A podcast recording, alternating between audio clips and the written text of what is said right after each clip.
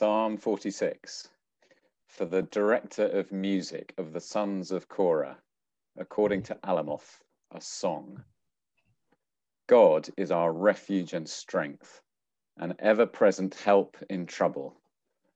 Therefore, we will not fear, though the earth give way and the mountains fall into the heart of the sea, though its waters roar and foam and the mountains quake with their surging. There is a river whose stream whose streams make glad the city of God, the holy place where the Most High dwells. God is within her, she will not fall. God will help her at the break of day. Nations are in uproar, kingdoms fall. He lifts his voice, the earth melts. The Lord Almighty is with us. The God of Jacob is our fortress. Come and see what the Lord has done, the desolations he has brought on the earth. He makes wars cease to the ends of the earth. He breaks the bow and shatters the spear. He burns the field, the shields with fire. He says, Be still and know that I am God. I will be exalted among the nations. I will be exalted in the earth. The Lord Almighty is with us. The God of Jacob is our fortress. Great. Thank you, Mark. Um, well, just pray and ask God to help us as we look at his word together. Let's pray. Heavenly Father, we bow in your holy and mighty presence, and our prayer is that your word might be our rule, but your spirit that he might be our teacher, and that your honor and your glory alone might be our supreme concern. For Jesus' sake, we ask. Amen. So the title of my talk is A Secure Citizenship. A Secure Citizenship. Uh, Psalm 46 is a great poem to reflect upon in troubled days like the ones we find ourselves living through in 2020. Uh, it begins in verse 1 God is our refuge and strength and ever present help in trouble. The great battle hymn of the 16th century Reformation, written by the, the church reformer and preacher Martin Luther, was entitled A Mighty Fortress is Our God. It was based on this poem, Luther's favorite psalm, Psalm 46. In both verse 7 and verse 1, we read these words The Lord Almighty is with us. The God of Jacob is our fortress. Apparently, during difficult periods uh, in the Reformation, Luther would turn to a certain trusted friend and exclaim, Let's sing the 46th Psalm and let the devil do his worst. Uh, Psalm 46 is both memorable and much loved, perhaps because it is so very moving and evocative in its eloquence. So, for example, verse 2 We will not fear, though the earth give way and the mountains fall into the heart of the sea. Verse 4 There is a river whose streams make glad the city of God, the holy place where the Most High dwells. Verse 8 Come and see what the Lord has done, the desolation he's brought on the earth. Verse 10 He says, Be still and know that I am God. I will be exalted among the nations, I will be exalted in the earth. In composing this song, the writer, one of the sons of Korah, whom we know relatively little about, is comparing and contrasting the great insecurity of earthly cities to the wonderful security of the one heavenly city. So let's start by looking at the great insecurity of our earthly cities, the great insecurities of our earthly cities. And by the way, uh, more people than ever before live in cities uh, in 2020. Uh, I'm not sure uh, that verses two and three are actually about earthquakes. Rather, I think the writer is using this very graphic, poetic language to describe the most catastrophic thing that could happen to people when this poem was first written. And what was that? Well, I think it would have been the taking of their city by an invading army. And these would have been times of tremendous upheaval, as if the earth were giving away beneath you, and the mountain that is your world was literally falling into the sea. If you've ever seen the movie Troy starring Brad Pitt and Eric Bana, you get a sense of the horror of the sacking of a city.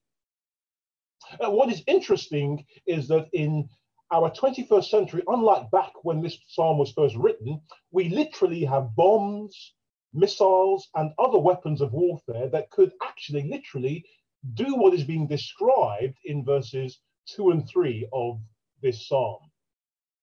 In early Old Testament times, villages were small places of abode uh, without a surrounding wall. And most cities came to be walled for protection against enemies. So often, when the Bible says that a certain person built a city, what is meant is not that a new site was located and new buildings erected, but rather that an already inhabited site had a wall built around it with fortified areas in that wall. The latter would have been areas where it was built higher and stronger so that the approach of an invading army could be thwarted, could be repelled. Uh, the point is, cities could be besieged and taken as one kingdom or nation went to war against another. So, verse 6 nations are in uproar, kingdoms fall. He lifts his voice, the earth melts. Come and see, verse 8, what the Lord has done, the desolation he has brought on the earth.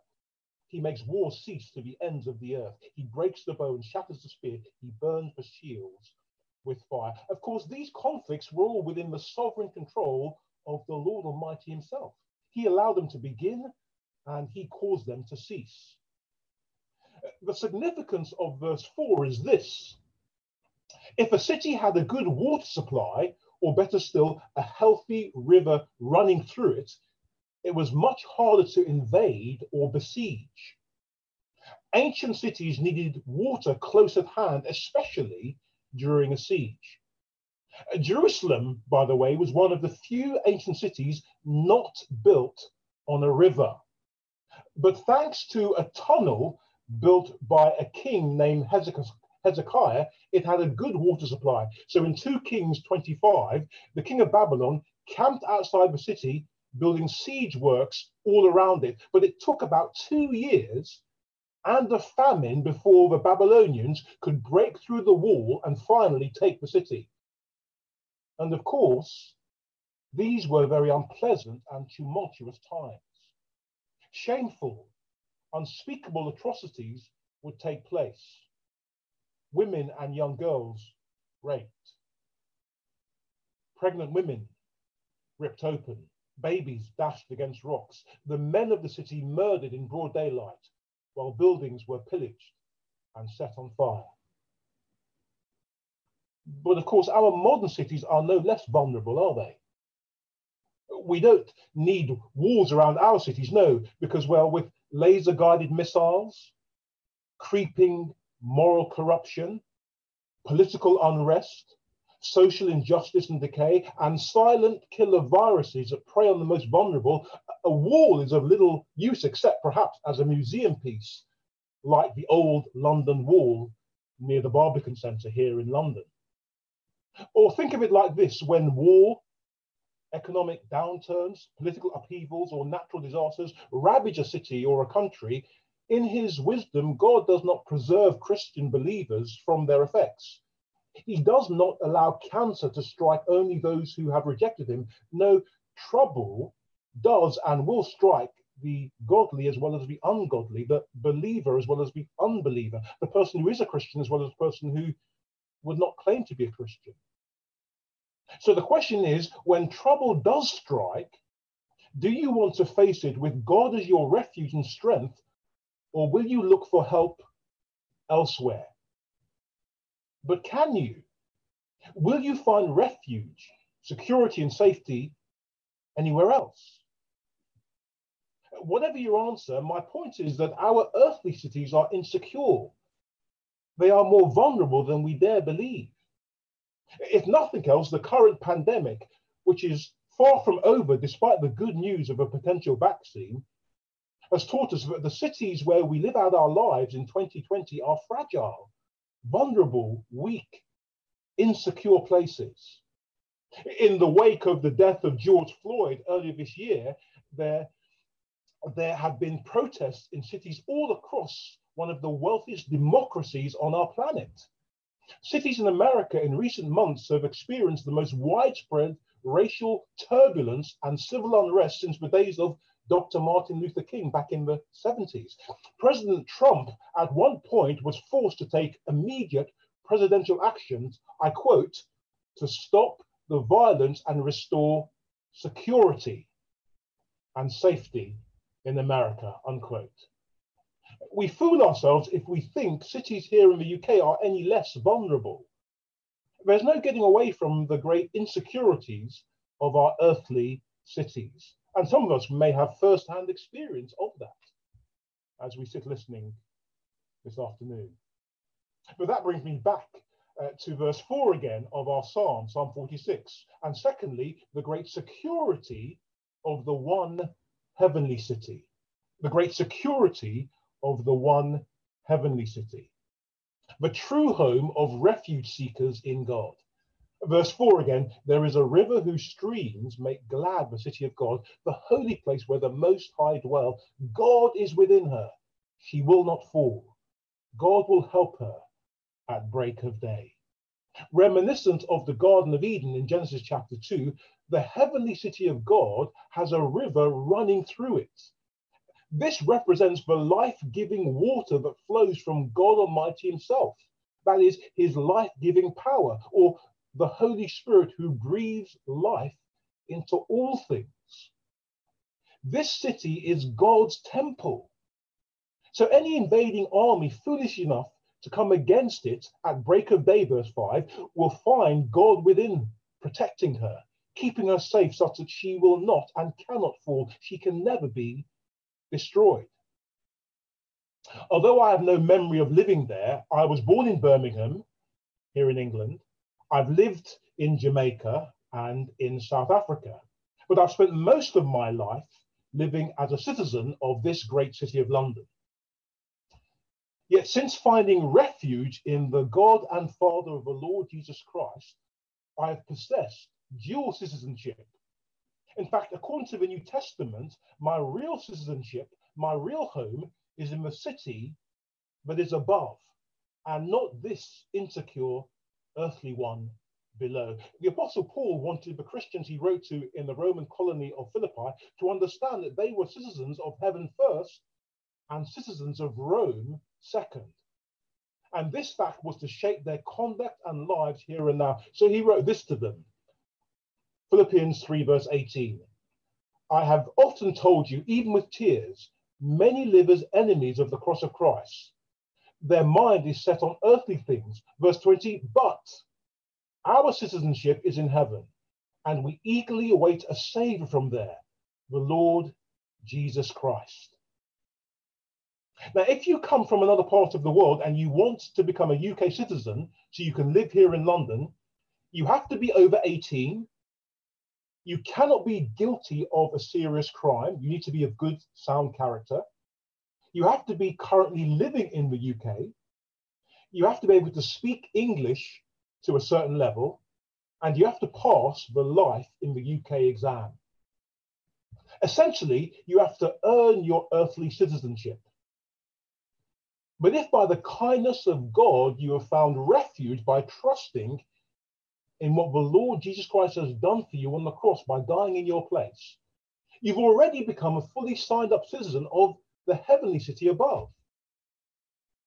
What I mean is, here and now, the benefits of your earthly citizenship, being able to vote, access to NHS treatment, free primary and secondary school education, owning your own home, etc. All these things and more can be swept away, destroyed by an economic disaster, by war, by disease, or death itself.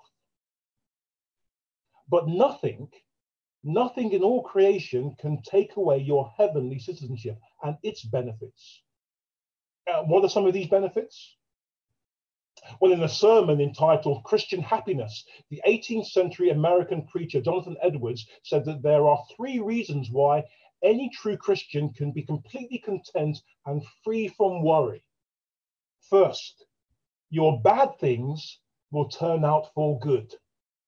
In other words, the outward circumstances of this life are very often hard. But according to Romans 8:28, God will walk with you through it all so that even the bad things will have good effect in your heart and in your life and ultimately in your future. Secondly, your good your good things cannot be taken away from you. Your good things cannot be taken away from you. What good things? Well, a Christian can stand guiltless and with a clear conscience in God's presence because all their sins, past, present, and future, have been washed clean or forgiven by the blood of Jesus. So a Christian is loved with a passionate and transcendent love by the creator of all things. A Christian is adopted into the family of the Most High God who rules and governs this entire universe such that he or she becomes a fully legitimate child of God. A Christian has the eternal Son of God, Jesus, who made the worlds and who shed his blood, his precious blood in their stead, now interceding on their behalf before the throne of God's grace, while happy to call you his brother or sister. You are declared right with God, that is justified, and set apart for God, that is sanctified. And you have God the Holy Spirit living inside you, guiding, leading, and helping you until the day you are fully glorified in Him. None of these things and more besides can ever be taken away from you. So your bad things will turn out for good. Your good things cannot be taken away from you. And yet, thirdly, the best things are yet to come. The best things are yet to come. To quote Edwards again, the most, the most artful composition of words would be but to darken and cloud it. To talk of raptures and ecstasies, joy and singing is but to set forth by very low shadows of the reality. In other words, Edwards was saying, words can never do justice to the good things yet to come for the Christian man or woman. One day, you and I are going to be transformed into beings so radiant, so utterly glorious, that if we didn't know better, we would be sorely tempted to worship one another. And we will live with the Lord forever in a new heaven and a new earth. The best is yet to come. Such will be the great security of our heavenly city, our new and everlasting home. But of course, this will only be so if we have put our trust in the God and Father of our Lord Jesus Christ and in Jesus Christ himself, having turned from all our wrongdoing and towards him for cleansing and forgiveness. Only then, in the midst of life's turmoils and difficulties, will you or I be able to, verse 10, be still and know that God is indeed God. Let's bow our heads close our eyes as I pray for us. Let's pray. Heavenly Father, this pandemic has engulfed many of the major cities of our world. The many who have died in the UK and elsewhere as a result. The economic and social problems this has caused, the stress and frustration of lockdown, the, the racial unrest in American cities in the wake of George Floyd, the tensions between China and Hong Kong, and the other conflict areas of our world, all these things and more speak to the obvious insecurities of our earthly cities. Thank you that in the gospel, in the good news of our Lord Jesus Christ, we have the hope of a better city, a better world, and a better home to come. Help us to trust in Jesus in his life, death, and resurrection, so that we might truly know you to be our refuge and strength.